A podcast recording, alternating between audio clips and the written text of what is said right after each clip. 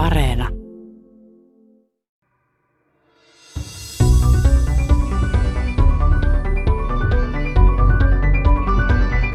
Mä en osaa sanoa, mitä valtiollisella tasolla tehdään, että vaikka on kemiallisen aseen kieltosopimus ja niin poispäin, niin, niin onko se sitten täysin vedenpitävä. Ainakin tämä Novitsok nyt vähän pikkusen pistää ihmettelemään, että miten sitä ylipäänsä voi olla enää olemassa, mutta maailma on iso paikka ja on hyviksiä ja pahiksia, että mitä kaikkea täällä tapahtuu, niin en osaa sanoa.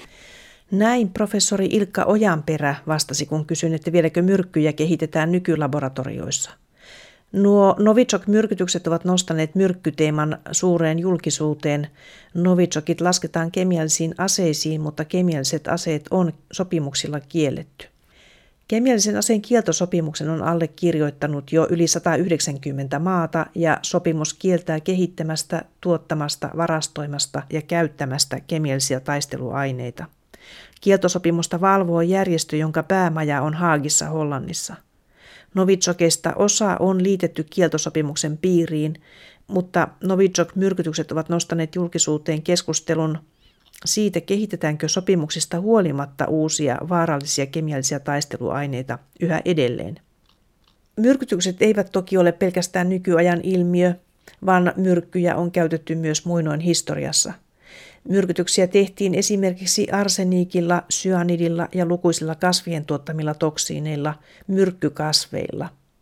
Tarinoita myrkytyksistä on historian kirjoissa ja esimerkiksi joissakin hoveissa tai ylhäisöpiireissä myrkytettiin sumeilematta epäsopivia henkilöitä, joista ei muuten päästy eroon.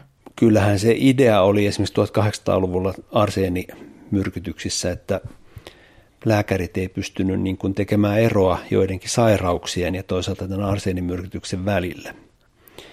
Eli sen takia jotkut arseenilla tehdyt henkirikokset meni sitten jonkun sairauden piikkiin. Et se on niin kuin vähän epäilyttävämpää, jos ihminen kuolee suorilta jaloilta, kuin se, että on ensin tämmöinen pitempi sairastamisvaihe. Myrkytykset ovat siis olleet pitkään osa ihmisen historiaa. Agatha Christie sai myrkyistä aineksia omiin tarinoihinsa, joista TV-säkin pyörivät yhä uudelleen ja uudelleen jännittävät Hercule Poirot-sarjat. Tällä hetkellä noiden vanhojen myrkkyjen käyttö on vähentynyt, mutta tilalle ovat tulleet aivan uudenlaiset aineet, kuten nuo kemialliset aseet, jotka pulpahtavat silloin tällöin esille. Mutta myös alkoholit, lääkeaineet ja huumeet ovat suurina pitoisuuksina myrkkyjä ja aiheuttavat myrkytyksiä ja kuolemia myös Suomessa – ja ovat moniulotteinen ongelma tällä hetkellä. Tiedeykkösessä nyt asiaa myrkyistä, joten tervetuloa myrkkyjen pariin. Haastateltavina ovat professori Paula Vanninen ja professori Ilkka Ojanperä. Paula Vanninen johtaa Verifiniä kemiallisen aseen kieltosopimuksen instituuttia, joka tutkii kemiallisia aseita kansainvälisen kemiallisen aseen kieltojärjestön toimeksiannosta – Ilkka Ojanperä työskentelee Helsingin yliopiston oikeuslääketieteen osastolla ja Terveyden ja hyvinvoinnin laitoksen eli THLn oikeustoksikologian yksikössä. Ja ohjelmaa on toimittamassa Sisko Loikkanen.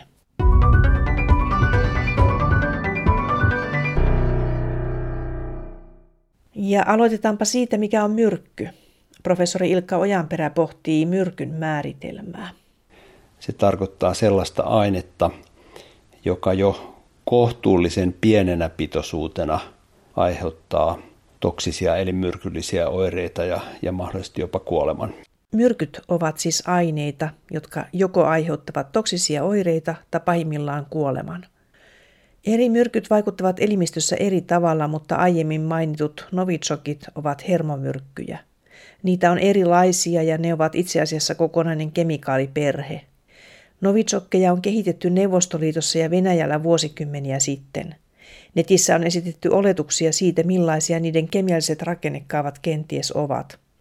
Kyse tuntuu olevan organofosfaateista, siis hiilirunkoisista yhdisteistä, joissa molekyyliä ovat muodostamassa hiilen, vedyn ja hapen lisäksi myös fosfori ja typpeäkin, ja useissa niissä näyttäisi olevan myös halogeenia, kuten klooria tai fluoria.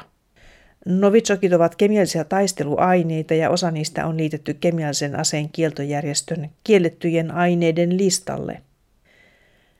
Novitsokit ovat toiminnaltaan hermomyrkkyjä, asetyylikoliiniesteraasi-entsyymin estäjiä. Eli ne estävät asetyylikoliniesteraasinimisen ensyymin toimintaa elimistössä. Miten Novichok sitten vaikuttaa hermostossa molekyylitasolla? Hermostossahan viestit kulkevat lihaksiin sähköisten impulssien avulla. Ärsyke synnyttää sähköisen impulssin, joka etenee hermosolulta toisille synapsien eli hermoliitosten kautta välittäjäaineen asetyylikoliinin avulla. Tässä tapauksessa välittäjäaineena on siis asetyylikoliini. Silloin kun hermosolut toimivat normaalisti, asetyylikoliini pilkkoutuu synapsirakosessa koliniksi ja asetaatiksi. Pilkkoutumiseen tarvitaan asetyylikoliini esteraasiniminen entsyymi. Jos tämän entsyymin toiminta estetään, niin pilkkoutuminen estyy ja synapseihin alkaa kertyä asetyylikoliinia, jonka pitoisuus alkaa nousta. Näin tapahtuu juuri Novichok-myrkytyksessä. Myrkytystilan oireet ovat tuskalliset, tyypillisiksi on mainittu sekavuus, pupillien supistuminen, näön sumentuminen, lihaskouristukset ja nykimiset, hengityksen lamaantuminen, sydänhäiriöt, kooma ja vakavassa tapauksessa lopulta kuolema. Hyvin pieni määrä novitsokkia riittää myrkytykseen. Professori Paula Vanninen Verifinistä. No niitä, mitä siitä kuvataan kirjallisuudessa tai julkisuudessa, ehkä enempi julkisuudessa, on, että se olisi niin vielä myrkyllisempi kuin myrkyllisin hermokaisu eli VX, josta tunnetaan jo aika paljon asioita. Ja VX on se myrkky, mitä käytettiin Malesian myrkytystapauksessa. Ja VX tappaa semmoinen yksi pisara, jos se menee iholle, niin se tappaa aikuisen miehen. Ja tuota, sitten tietenkin on ollut huhuja siitä, että tämä novitsokit olisi vain nuppineulan pään kokoinen määrä, riittäisi sitä, jos on puhdasta se novitsokki. Että se äh, riittäisi tappamaan niin pienissä määrässä. Mutta se tietenkin aina riippuu se, että onko se, niin se puhdasta ainetta pisarana vai onko se laimennettuna jossakin. Ja jos se menee iholle, niin se on aina myrkyllisempää kuin vaikka äh, suun kautta otettuna, että kuitenkin elimistö heti kun menee suuhun, niin siellä alkaa entsyymitoiminta tuomaan sitä yhdistettä ja elimistö pyrkii pääsemään haitallisista yhdisteistä eroon. Että meillä on aika hieno systeemi meidän elimistössä luotu tämmöiseen vaarallisten aineiden eliminoimiseen. Siis se pystyy imeytymään ihon kautta? Kyllä. Tehokas aine siis?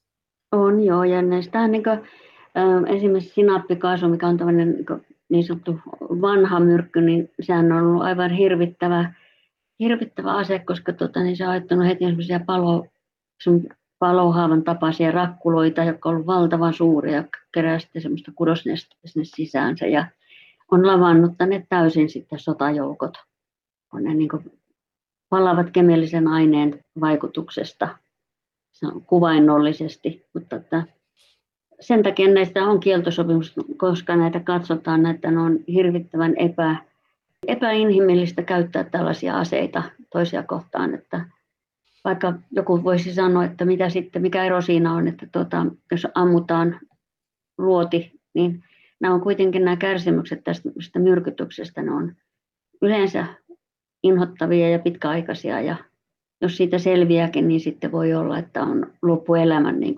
muita vaikeuksia elimistön kanssa.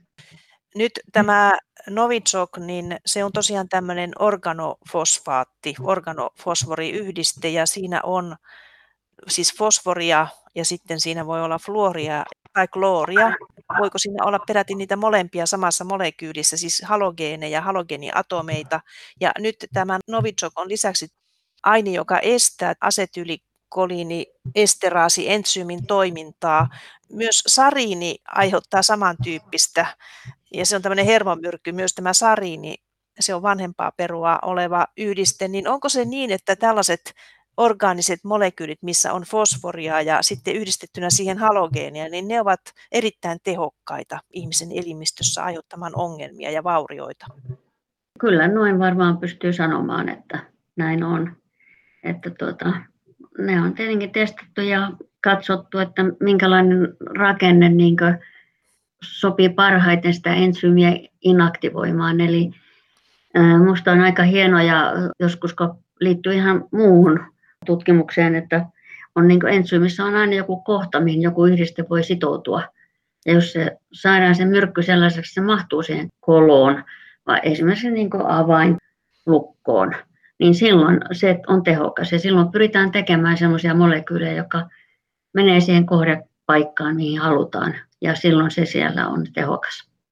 Onko ne suunniteltu ihan näin tarkaksi, ne molekyylit alun alkaenkin?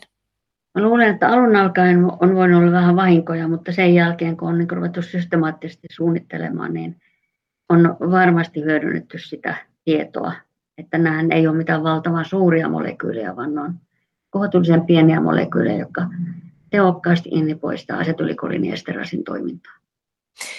Eli kun molekyylimallinnus paranee ja proteiineista kolmiulotteisen rakenteen tutkiminen edistyy, niin se tavallaan edistää myös tämmöisten tosi tehokkaiden myrkkyjen valmistamista tai kehittämistä? No se kyllä pitää paikkansa. Mä, tota, niin, toisaalta siihen voi niin sanoa se, että niin toi, lääketeollisuudessa esimerkiksi tehdään paljon tällaista tutkimusta, kun haetaan potentiaalia lääkeainekandidaatteja. Ja sieltä tulee paljon sitä tietoa myöskin yhdisteiden toksisuudesta ja nämä tiputetaan hyvin nopeasti sieltä kehitysseulasta pois, tietenkin on negatiivisia – siitä on ollut joskus huolta kannettu, että miten sitten tämä, nämä molekyylit, mitkä eivät päässyt lääkkeenä jatkokehittelyyn, niin missä se tieto sitten on. Mutta lääketeillakin on nykyään, niillä on mielettömän hyvät turvatoimet ja kaikki tällaista, että sieltä tuskin niin mitään vuotaa ulos, mutta aina se on mahdollista. Esimerkiksi kansainvälisessä kemiallisen aseen kieltojärjestössä meillä on asiantuntijoiden kanssa, kun ollaan tästä puhuttu, niin on pidetään sitä hyvin epätodennäköisenä. Mutta ainahan se on mahdollista. Jos ajatellaan, että joku henkilö on myrkytetty tällä Novichokilla ja sitten sitä ruvetaan tutkimaan sitä myrkytyksen syytä, eli etsimään sitä ainetta, joka tämän myrkytyksen on aiheuttanut, niin niin sehän ei enää sitten se aine välttämättä parin päivän kuluttua ole ihmisen elimistössä novichokkina, vaan se on jo aineenvaihdunnan käsittelemänä aineena, se on joku uusi yhdiste. Kuinka vaikea tällaista on jäljittää siis, koska ihmisen aineenvaihdunta heti tarttuu näihin molekyyleihin ja alkaa muunnella niitä? No se on vaikea ja haasteellista ja tuota, yleensä näistä, jos ihminen on hengissä, niin otetaan virtsanäytteet, ja sitten verinäytteet. Virtsanäyte on sellainen, että sieltä löytyy niitä hajoamistuotteita näistä yhdisteistä. Eli haetaan semmoisia vielä pienempiä yhdisteitä kuin se itse myrkky on ollut. Ja niitä voidaan hakea jonkun ehkä päivän parin päästä vielä löytyy. Toinen sitten, mikä on niin semmoinen todennäköisempi tapa löytää, ne on se, että etsitään verinäytteistä proteiiniin sitoutunutta myrkkyä joka voidaan sitten sieltä vapauttaa ja sitä kautta päästä selville, että mikä se on ollut. Sitten voidaan tehdä tämmöisiä esimerkiksi hermokaasuille tehdään melko rutiinisti niin tällaisia nonapeptidiaddukteja tai tyrosiniaddukteja, jotka tehdään, että verestä eristetään näitä yhdisteitä ja silloin päästään niistä selville ja niitä on yleensä hirveän pieniä määriä, että tämmöinen nanogramma millilitrassa verta nanogramma on 10 potenssia miinus 9 grammaa, eli tuhannesosa mikrogrammasta, niinhän se taitaa mennä. Että ne on pieniä ja jotta näitä yhdisteitä sitten voidaan sieltä löytää, niin niille täytyy olla ihan tämmöinen kohdennettu analyysimenetelmä. Ne ei enää ole mitään semmoista seulontatutkimusta, vaan haetaan sitä tiettyä yhdistettä. Eli että pitää olla jonkunlainen ajatus siitä, että mitä siellä mahdollisesti olisi. Pystytäänkö sitä molekyylisesti jo heti päättelemään, että miksi se muuttuu siellä elimistössä? Että onko tämmöinen biologinen tieto jo olemassa?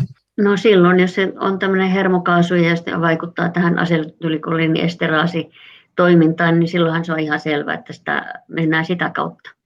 Haetaan sitä asetulikoliini entsyymiä sieltä verestä tai katsotaan albumiinista, jota on paljon, proteiinita on paljon veressä, niin siihen se voi myöskin muodostaa tämmöisen, se voi liittyä siihen albumiin, josta sitten voidaan hakea.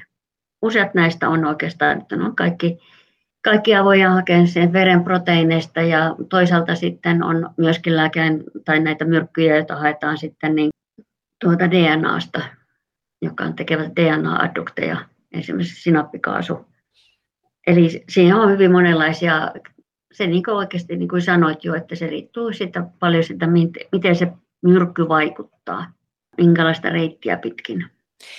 Kun tämmöinen näyte saapuu sinulle, niin onko sinulla heti käsitys siitä, että miten sitä lähdetään tutkimaan eteenpäin. Kun tässähän on selvästi nyt orgaanista analytiikkaa, siis näitä orgaanisia molekyylejä jäljitetään, mutta sitten on paljon tämmöistä biologiaan liittyvää analytiikkaa. Joo, kyllä. Joo, että esimerkiksi meillä niin tota, vielä sanotaanko 15 vuotta sitten, niin tämä biologia-osaamista oli vähempi ja nyt meillä on useampi biokemisti töissä ja tällaisia asioita mietitään. Jos niin tulee tai uhrien näytteitä, niin yleisesti voi sanoa, että katsotaan, että paljon sitä näytettä ylipäätään tulee. Että, eli voi olla, että jos niin terveeltä ihmiseltä ottaa verta, niin voidaan saada hyvin 10 millilitraa plasmaa otettua, mutta voi olla, että tämmöiseltä myrkytetyltä henkilöltä, niin jos sitä nyt saadaan puoli milliä, niin se voi olla paljon. Eli siinä kohti täytyy todella harkiten sitten miettiä, että mitä sille näytteelle tehdään. Että tuota, meillä olisi pyrkimyksenä myöskin tehdä tällaisia automatisoituja menetelmiä, joissa käytettäisiin vähemmän, vähemmän sitä näytettä, tarvittaisiin vähempi näytettä ja päästäisiin niin samaisiin herkkyyteen sillä menetelmällä. Eli se tarkoittaa yleensä sitä, että jos sulla on enempi näytettä, niin sun on helpompi päästä johonkin tiettyyn määritysrajaan kun taas mitä vähempi sulla on, niin sitten sulla täytyy olla semmoisia välejä siinä, missä sitä näytettä konsentroidaan, että päästään niille näihin huippu pieniin pitoisuuksiin. Eli siis on mahdollista, että tuli vain puoli millilitraa sitä näytettä, sehän on todella pieni määrä. Niin se on.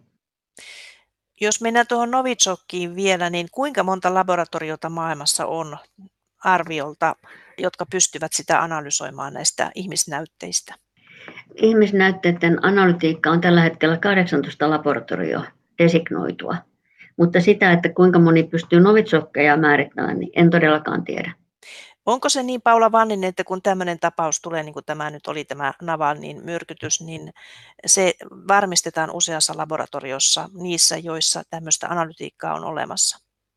Silloin, kun kansainvälinen järjestö sotketaan asiaan, niin kuin nyt on käynyt, niin he lähettävät aina kahdelle laboratoriolle näytteet. Ja näitä raportteja sitten verrataan ja niiden täytyy viitata samaan asiaan, eli ne pitää olla yhdensuuntaiset. Eli että nämä molemmat todistaa asian samalla tavalla. Jos niissä on jotakin tämmöistä ristiriitaa, niin niitä näytteitä voidaan sitten lähettää vaikka kolmannelle laboratoriolle. Eli kansainvälinen järjestö toimii tällä tavalla. Ja sitten myöskin näissä laboratorioissa voi olla sitä, että jos katsotaan, että on poliittisesti sotkentunut asiaan, niin silloin niitä ei sinne lähetetä. Tai on muuten jäävi laboratorio tähän. Näin Paula Vanninen Verifinistä. Ja kuten jo ohjelman alussa sanoin, Novichokkien rakenteesta esitetään vain arvailuja netissä. Kyseessä on kemikaali perhe kaiken kaikkiaan ja niitä on rakenteeltaan erilaisia – ja on todellinen haaste laboratoriolle analysoida näytteistä juuri tämän tyyppisiä yhdisteitä, eli löytää ne sieltä näytteistä, jos rakennekaavaa ei etukäteen tunneta. Professori Paula Vanninen.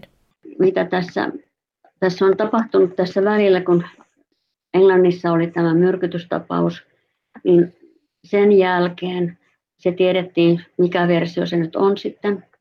Sen jälkeen länsimaat ja Venäjä niin toi kansainväliselle järjestölle kaksi erillistä listaa, missä on lukuisia kemikaaleja. Ja tämän jälkeen kansainvälinen järjestö on ne evaluoinut nämä yhdisteet ja viime kesäkuun 7. päivä liitettiin yli tuhat kemikaalia kemiallisen sen kieltosopimuksen listakemikaaliksi. Tähän tarkoittaa, että se on hurja haaste. Ei milläkään laboratoriolla voi olla yhtäkkiä kaikkia tuhatta kemikaalia tiedossa, mutta että niistä pyritään tekemään semmoisia rakennepalikoita, joita sitten voidaan tarvittaessa liittää toisiinsa, kun pitää tehdä tämä tunnistus tuntemattomasta yhdisteestä. Mutta tämän voi sanoa ihan suoraan, että tämä on mieletön haaste tuota kaikille kansainvälisen järjestön designoiduille labroille, koska se ei ole pelkästään enää kysymys siitä, että mikä niiden rakenne on, pystytäänkö niitä tekemään, syntetisoimaan, vaan sitten sekin, että miten ne yhdisteet, kun ne on kemiallista ominaisuuksilta erilaisia, niin miten ne saadaan erilaista matriiseista ulos ja tuota, millä tavalla ne sitten analysoidaan. Että se on semmoinen suuri haaste kaikille näille laboratorioille tällä hetkellä. Kun puhuit äsken noista tuhannesta molekyylistä, niin tarkoittaako se myös muita kuin novitsokkeja? Siis että siellä on iso liuta uusia kemiallisia aseita kehitetty ja ne liitettiin tähän kemiallisen aseen kieltojärjestön luetteloon. Siellä on myöskin tämmöisiä karbamaatteja, jotka on tämmöisiä pitkälle kehitettyjä äh, pestisidejä, jotka tuota, niin, niin on myöskin todettu, että ne on hyvin myrkyllisiä. Kaikkia ei ole kehitetty sotatarkoituksiin, mutta että niiden toksisuusarvot on olleet sitten niin suuria, että ne on, ne on potentiaalisia kemiallisia aseita. Koska onhan esimerkiksi Amerikka käytti silloin pestisidejä Vietnamissa kemiallisena aseena. Ja ne kuuluu ihan samalla tavalla kemiallisen aseen kieltosopimuksen piiriin, että sopimuksessa sanotaan, että mikä tahansa aine, jota käytetään ihmisiä tai eläimiä vastaan lamaannuttamassa tai kuoleman tuottamistarkoituksessa, ne on kielletty. Tämä Novichok-perhe, niin siis kuinka paljon näitä Novichokkeja on olemassa? Onko kemiallisen aseen tiedossa kaikki nämä Novichokit, jotka siis kemiallisesti ilmeisesti poikkeavat toisistaan hiukan? Nyt kun ne on sopimuksessa nämä listakemikaalit, kun ne on lisätty kesäkuussa sinne. Sen jälkeen valtiot itse ilmoittavat kansainväliselle järjestölle, että onko heillä niitä vai eikö heillä ole. Kansainvälinen järjestö tietää ne, mutta se on täysin luottamuksellista tietoa, että sitä ei levitetä ympäri maailmaa, että missä niitä on. Ja näitä paikkoja, mitkä on ilmoitettu, niitä käydään tarkistamassa, että esimerkiksi tutkimustarkoituksiin voi olla näitä olemassa. Tai sitten jos sattuisi olemaan, että jollakin maalla on ihan aseohjelma, että niitä on jo aseistettu, niin heidän tietenkin kuuluisi ne ilmoittaa kansainväliselle järjestölle, jotta ne sitten voitaisiin tuhota. Ja jos ei niitä ilmoiteta, niin sitten voitaisiin joku toinen maa tehdä haastetarkastuksen tähän maahan ja sitten siinä on tietynlaiset protokollat. Tätä mekanismia haastetarkastuksesta ei ole koskaan käytetty.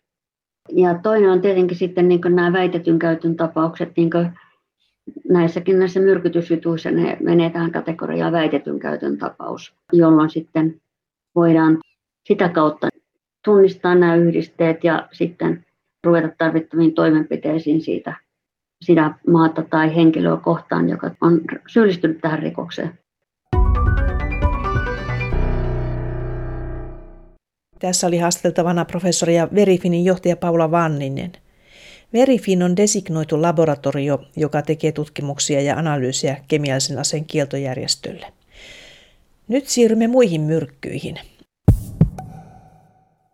Jo 1500-luvun alkupuolella vaikuttanut alkemisti Paracelsus mietti myrkkyjen olemusta. Professori Ilkka Ojanperä Helsingin yliopistosta. Niin kuin Paracelsuskin on jo aikoinaan sanonut, niin, niin kaikki aineet on myrkkyjä tai tai lääkkeitä, mutta pitoisuus sitten ratkaisee tai annos. Ja tämähän nyt on edelleenkin täysin totta, että sama aine pienenä pitoisuutena tai pienenä annoksena voi olla vaikuttamatta mitään tai vaikuttaa positiivisesti ja sitten isompana annoksena sitten voi olla jopa kuolemaan johtava. Myrkyllisille aineille on määritelty LD50-arvot, joista voi päätellä kuinka myrkyllistä kyseinen aine on. LD50-arvolla tarkoitetaan annosta, joka tappaa puolet koeeläimistä, mutta puolet jää henkiin. Mitä pienempi LD50-arvo on, sitä myrkyllisempi aine on kyseessä. Usein kuulee sanottavan, että vesi on myrkky, mutta elämähän perustuu veteen ja olisi vaikea kuvitella, että elämä perustuisi myrkkyyn. Myös veden LD50-arvo on huikeasti suurempi kuin pahojen myrkkyjen. Onko vesi siis myrkky? Professori Ilkka Ojanperä. No en mä nyt vettä pitäisi myrkkynä, mutta kyllä vettä käytetään myös esimerkkinä siitä, että vesikin voi tappaa. Eli liika määrä vettä ja vähän pienempikin määrä tislattua vettä, niin, niin voi aiheuttaa kuoleman ihan siitä syystä, että siitä tulee sitten aivoturvotusta ja sitä kautta sitten pahoja komplikaatioita. Mutta aika paljon saa tietysti juoda ennen kuin näin tapahtuu. Tuossa äsken sanoit jo mielenkiintoisen asian, että tiislattu vesi varsinkin, niin mikä siitä tekee vaarallisemman, jos sitä juo? Tavallisessa vedessähän on, on kivennäisaineita liuenneena ja tislattu vesi sitten on pelkkää vettä, niin se sekoittaa nopeammin tämän elimistön, elimistön neste, hivenaine tai mineraalitasapainon. Ei pidä siis juoda tislattua vettä. Se on liian ei puhdasta. Ei missään tapauksessa, ei. ei että kyllä, kyllä suositellaan juotavaksi tämmöistä kaivovettä tai hanavettä. Sanotaan, että tämä vaarallisin myrkky on elohopea. Se on saattanut, saattanut jo vanhentua tällainen tieto, mutta siis onko sinulla käsitystä siitä, mikä, mikä saattaisi olla myrkyllisin aine tai vaarallisin noin syötynä, nautittuna tai ihon kautta otettuna? Tämä on nyt vähän tämmöistä Guinnessin ennätyskirja pohdintaa. Kyllä mäkin olen nähnyt erilaisia listoja, missä on näitä LD50-arvoja laitettu sitten järjestykseen, eli lethal dose 50, eli se annos, millä 50 prosenttia koeeläimistä kuolee, ja toisaalta toinen, toinen puoli vielä sitten jää, jää henkiin. Mulle tulee mieleen botuliinitoksiini sieltä ihan myrkyllisimmästä päästä, eli tämä bakteeri, bakteeritoksiini, jota syntyy anaerobisissa olosuhteissa. Siellä on dioksiini muistaakseni myös myrkyllisimpien joukossa. Mutta kyllä toi mainitsema selohopioyhdistekin varmasti on siellä pahimpien joukossa. Mutta se, että mikä näiden käytännön merkitys on, niin ihmistenhän pitäisi altistua näille aineille ja, ja musta tuntuu, että se on kuitenkin suhteellisen harvinaista, että, että näille kaikkien pahimmille aineille altistutaan. Esimerkiksi nyt vaikka se botuliinitoksiini, niin, niin eihän Suomessa ole joka vuosikaan mielestäni myrkytyksiä, jotka tulisi tämmöisistä, tämmöisistä syistä. Muistelisin, että pakattu savukala on ollut, ollut ainakin joskus syypää, tämmöinen vakuumipakattu. Pystyykö kemisti molekyylirakenteesta päättelemään jo, kun katselee sitä molekyylirakennetta, niin pystyykö hän sanomaan, että tämä saattaisi olla myrkyllinen? Kyllä varmaan tiettyyn rajaan asti. Sanotaan ehkä, ehkä pikemminkin voisi niin kuin epäillä, että tämä aine ei ainakaan ole tyypillinen lääkeaine, mutta ei, ei sellaista yleispätevää menetelmää ole, millä rakennekaavasta pystyy sanomaan, että onko aine myrkyllinen vai eikö. Muuten tämä koko toksikologian testaus olisi tarpeetonta, mikäli ne toksisuus voitaisiin sanoa ihan rakennekaavaa katsomalla. Ovatko tietyt atomit molekyylissä merkki siitä, että se saattaisi olla myrkyllinen? Ilman muuta sellaiset vaikka raskasmetallit, jotka on yleisestikin tiedossa, että ne on myrkyllisiä, niin, niin harvemminpa niiden yhdisteetkään on sitten kovin, kovin terveellisiä.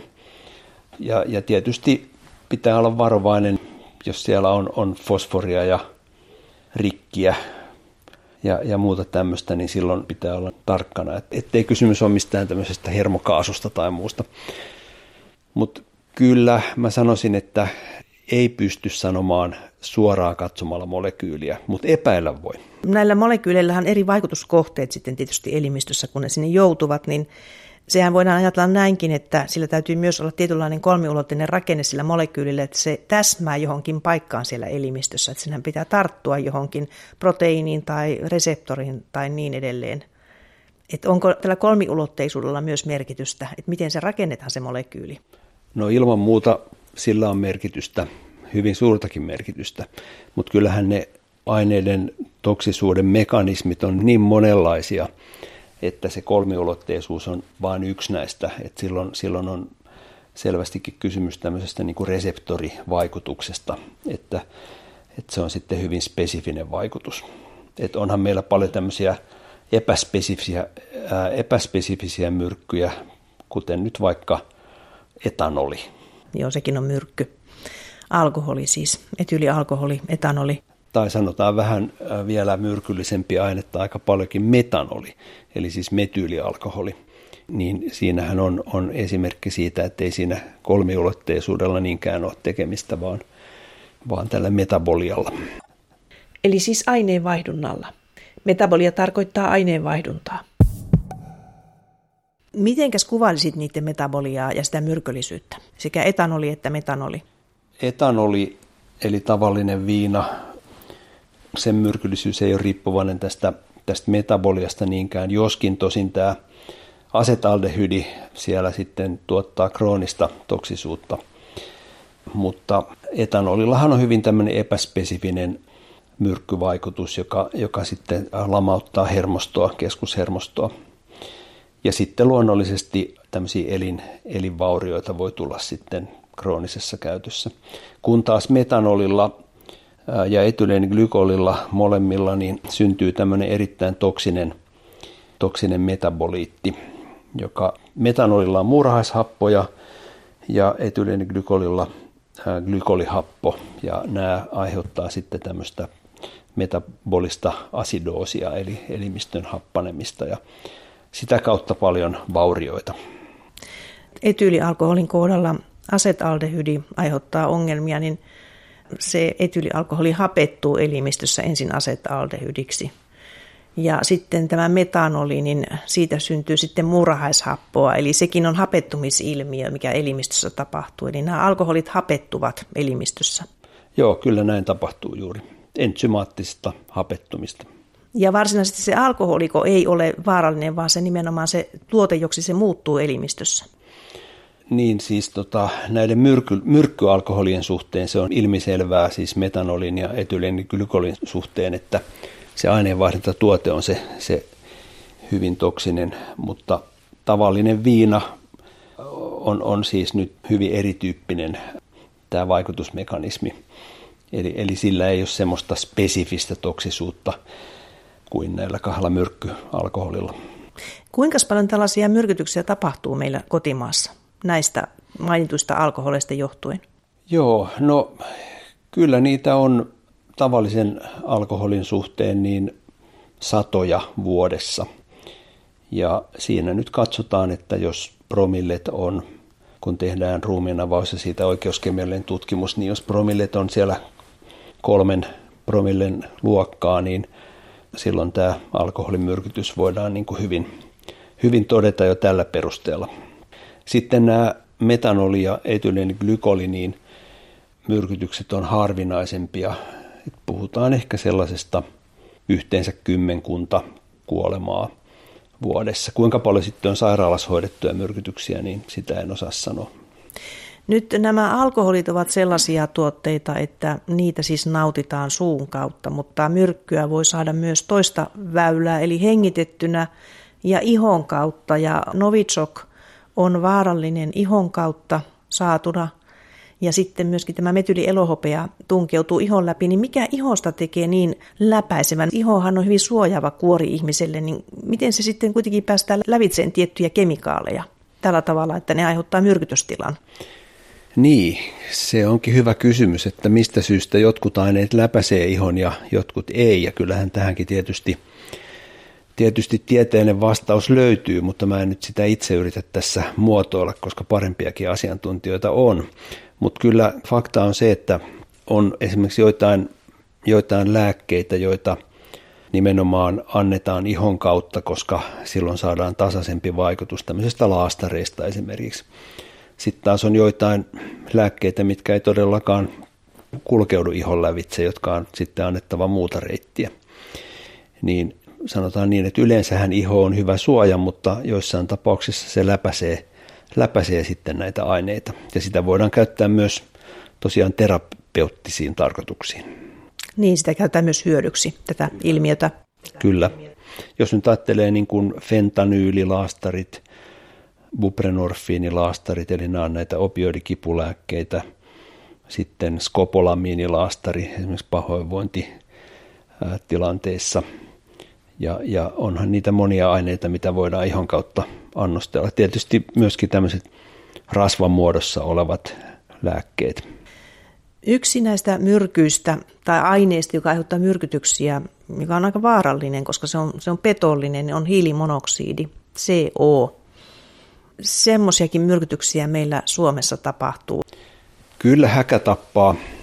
Se on CO ja sitten on CO2, joka on hiilidioksidi, niin eikö hiilidioksidi ole sitten myrkyllinen? samassa mittakaavassa? No ei lainkaan, että kyllä tota, hiilidioksidikin tietysti on myrkyllinen, jos sitä on liikaa. Et kyllähän sekin on vaarallista, jos on joku tämmöinen hiilidioksidin lähde esimerkiksi sisätiloissa, joka sitten aiheuttaa sen, että se huoneilman happi syrjäytyy, niin se on, se on todella salakavala, salakavala myrkytys sekin, eli se on sitten hapen puute. Mutta tosiaan niin tämä hiilimonoksidin eli hän, hän myrkkyvaikutushan on se, että se sitoutuu hemoglobiiniin happea voimakkaammin, eli, eli syrjäyttää hapen siitä hemoglobiinista ja näin ollen sitten niin kuin happi ei kulkeudu elimistössä tärkeisiin paikkoihin, esimerkiksi aivoihin.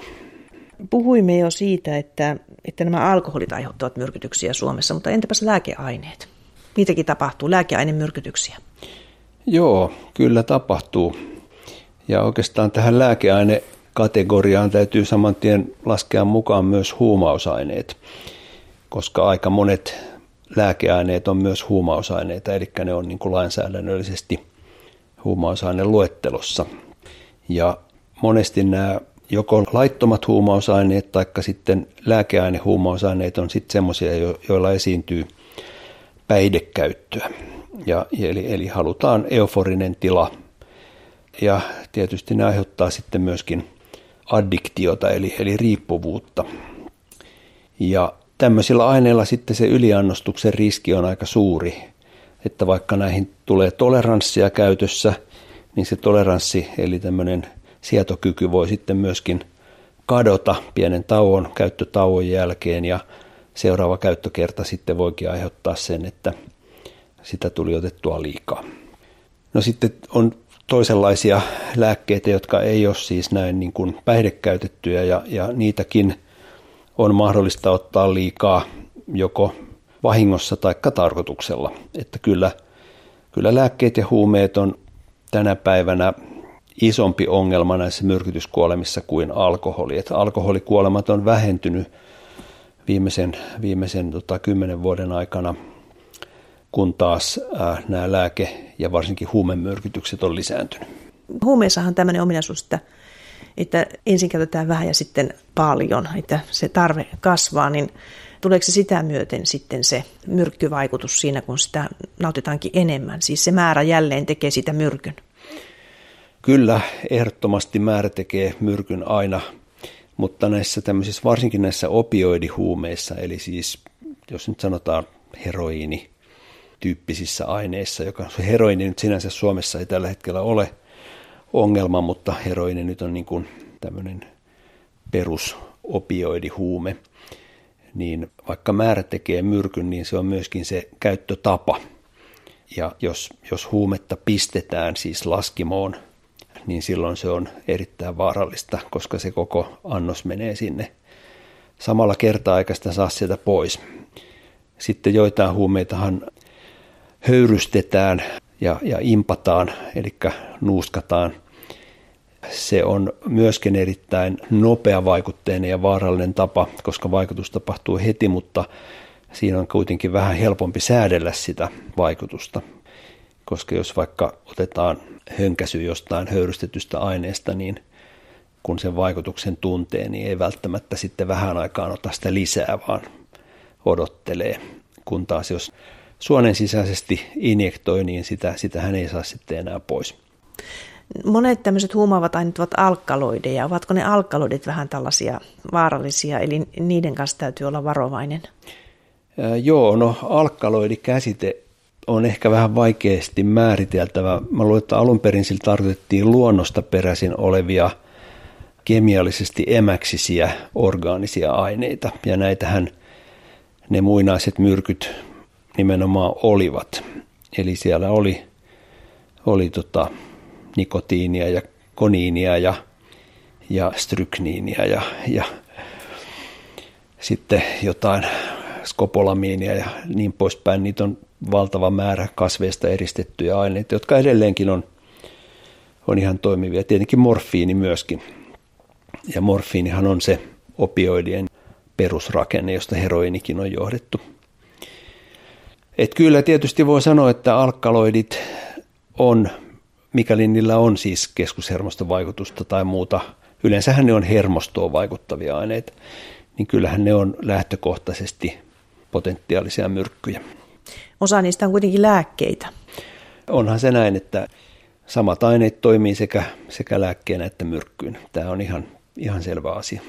Pieni pitoisuus on lääke, suuri pitoisuus on myrkky. Monesti se menee juuri näin, mutta kuten mä tuossa äsken sanoin, niin kyllä se antotapa, antoreitti on myöskin aika ratkaiseva.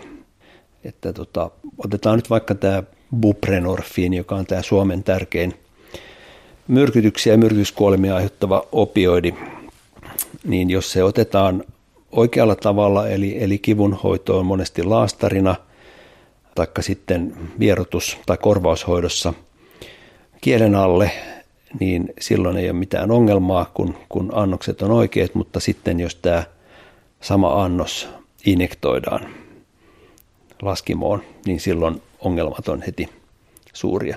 Ja sitten vielä vaikuttaa se, että mitä muuta käytetään, koska tämä niin sanottu sekakäyttö on erittäin suuri ongelma nykyään, että tämmöisiä yhden aineen aiheuttamia myrkytyksiä nähdään vähemmän ja vähemmän. Alkoholista vielä nähdään, mutta jos me puhutaan lääkkeestä ja huumeista, niin siellä on melkein aina useita aineita yhtä aikaa käytössä.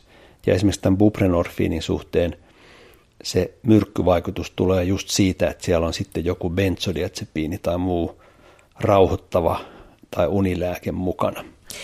Niin, eli onko se todella niin, että nämä kaikkein pahimmat tapaukset ovat näitä yhdistelmätapauksia, jos on käytetty monia aineita?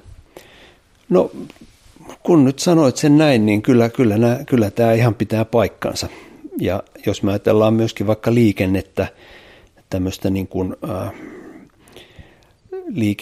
liikennekäyttäytymistä, niin kyllähän ne kaikkien hankalimmat kuskit, jotka tekee surkeimpia temppuja liikenteessä, niin on, on niin tämmöisiä sekakäyttäjiä. Äh, esimerkiksi alkoholi plus kannabis yhdessä on niin huonompi vaihtoehto kuin jompikumpi erikseen. Mikä näistä aiheuttaa kuolemia eniten Suomessa tämmöisistä tapauksista? Aineista. No se on juuri tämä buprenorfiini, eli kauppanimi Subutex. Ja sehän on pääasiassa Suomeen salakuljetettua lääketehtaassa valmistettua, yleensä Ranskassa tehtyä ja sieltä sitten eri maiden kautta tänne kulkeutunutta tablettimuotoista lääketehtaassa valmistettua tavaraa. Mitäs tapahtuu näille kuolleille? Siis millä tavalla näitä tutkitaan ja jäljitetään sitä kuolemissyytä? Siis Suomessa on aika kattava oikeuslääketieteellinen kuolemansyyn selvitys, joka lähtee siitä liikkeelle, että poliisi, poliisi käynnistää tutkinnan, mikäli arvellaan, että kuolema ei ole luonnollinen. Eli siis jos kuolema, kuolemaa epäillään muuta kuin tautikuolemaksi, niin silloin tehdään tämmöinen tutkinta.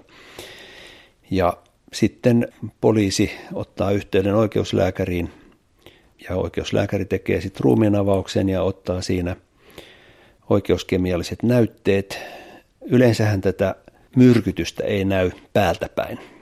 On tietysti klassisia myrkkyjä, jotka aiheuttaa tiettyjä oireita ja tiettyjä ikään kuin silmin nähtäviä muutoksia elimistössä, mutta useimmat aineet eivät aiheuta.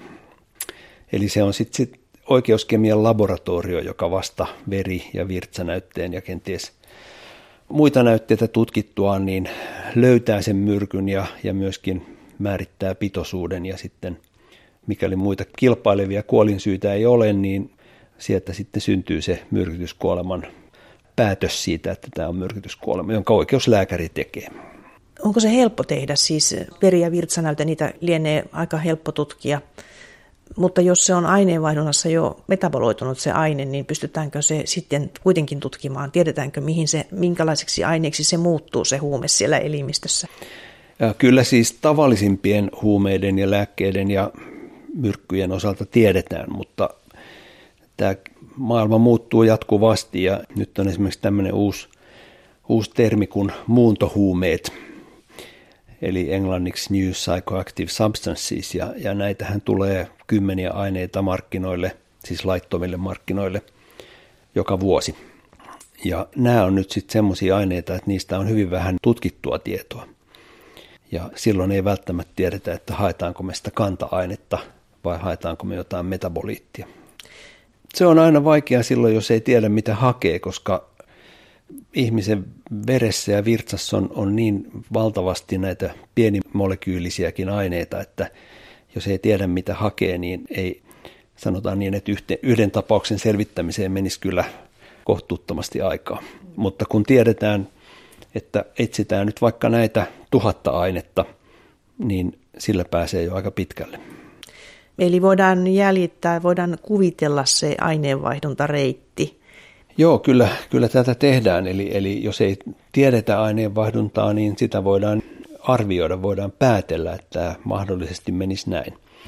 Ja nykypäivän massaspektrometrit on sellaisia, että me voidaan katsoa tiettyjä molekyylimassoja, ja jos sieltä tärppää, niin sitten lähteä varmistamaan sitä sitten vertailuaineen avulla. Ja massaspektrometria on se menetelmä, jolla pääosin löydetään ne aineet. Massaspektrometrian eri muodot ja sitten erilaiset kromatografiset erotusmenetelmät, niin ne on ne kaksi, kaksi isoa, isoa tekniikkaa. Kuinka pieniä ainemääriä voidaan analysoida? Sanotaanko veri- tai virtsanäytteistä, nanogrammoja? Joo, sanotaan nanogramma milli, nanogrammaa millissä taso on, on ihan täysin hallittavissa vielä. Onko se niin, Ilkka Ojanperä, että näitä uusia aineita tulee siis koko ajan markkinoille?